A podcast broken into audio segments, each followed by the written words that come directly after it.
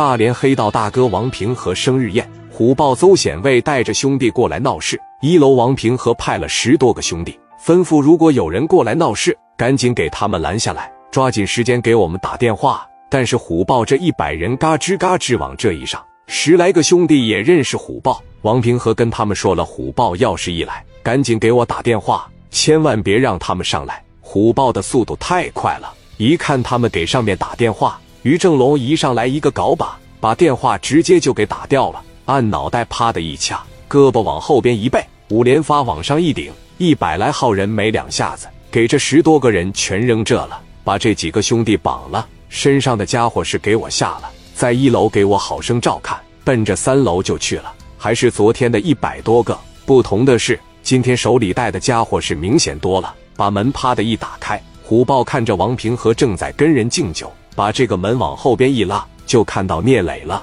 聂磊喜欢穿西装，戴个眼镜，冲进去了以后就给我就朝着聂磊干。我数三个数，咱们给五连发掏出来。人家一帮子兄弟给五连子，嘎巴的一掏出来。虎豹把门这一开，聂磊说：“这只病猫还真来了。”虎豹进来的一瞬间，建强赶紧给磊哥护住。王平和今天既然敢办这个生日会，聂磊家代敢在这坐着。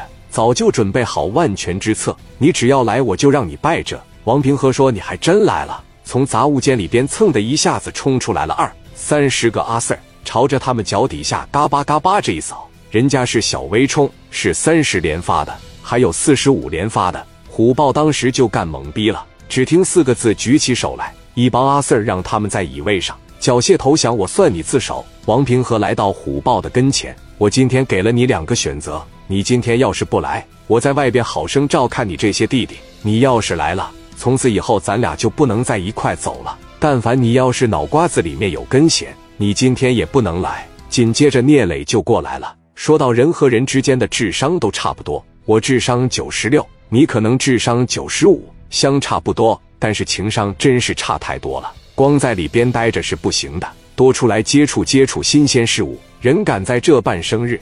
就不能害怕你过来闹事？还是那句话，你就是个病猫。李正光说：“当老大的告诉你，你不用多能打，你不用多有钱，在军师的配合之下，一个老大贵在你的决定。一旦决策错了，根本就不配当一个老大。你这一百多个兄弟，你知道得有多少个被抓进去吗？”说完，一群人就被浩浩荡荡被押到六扇门去了。王平和的这场生日宴会也是顺利的举办成功了。聂磊在大连也认识了一个好哥们，两个人走的时候在高速口上也是互相握手，英雄相惜就此告别了。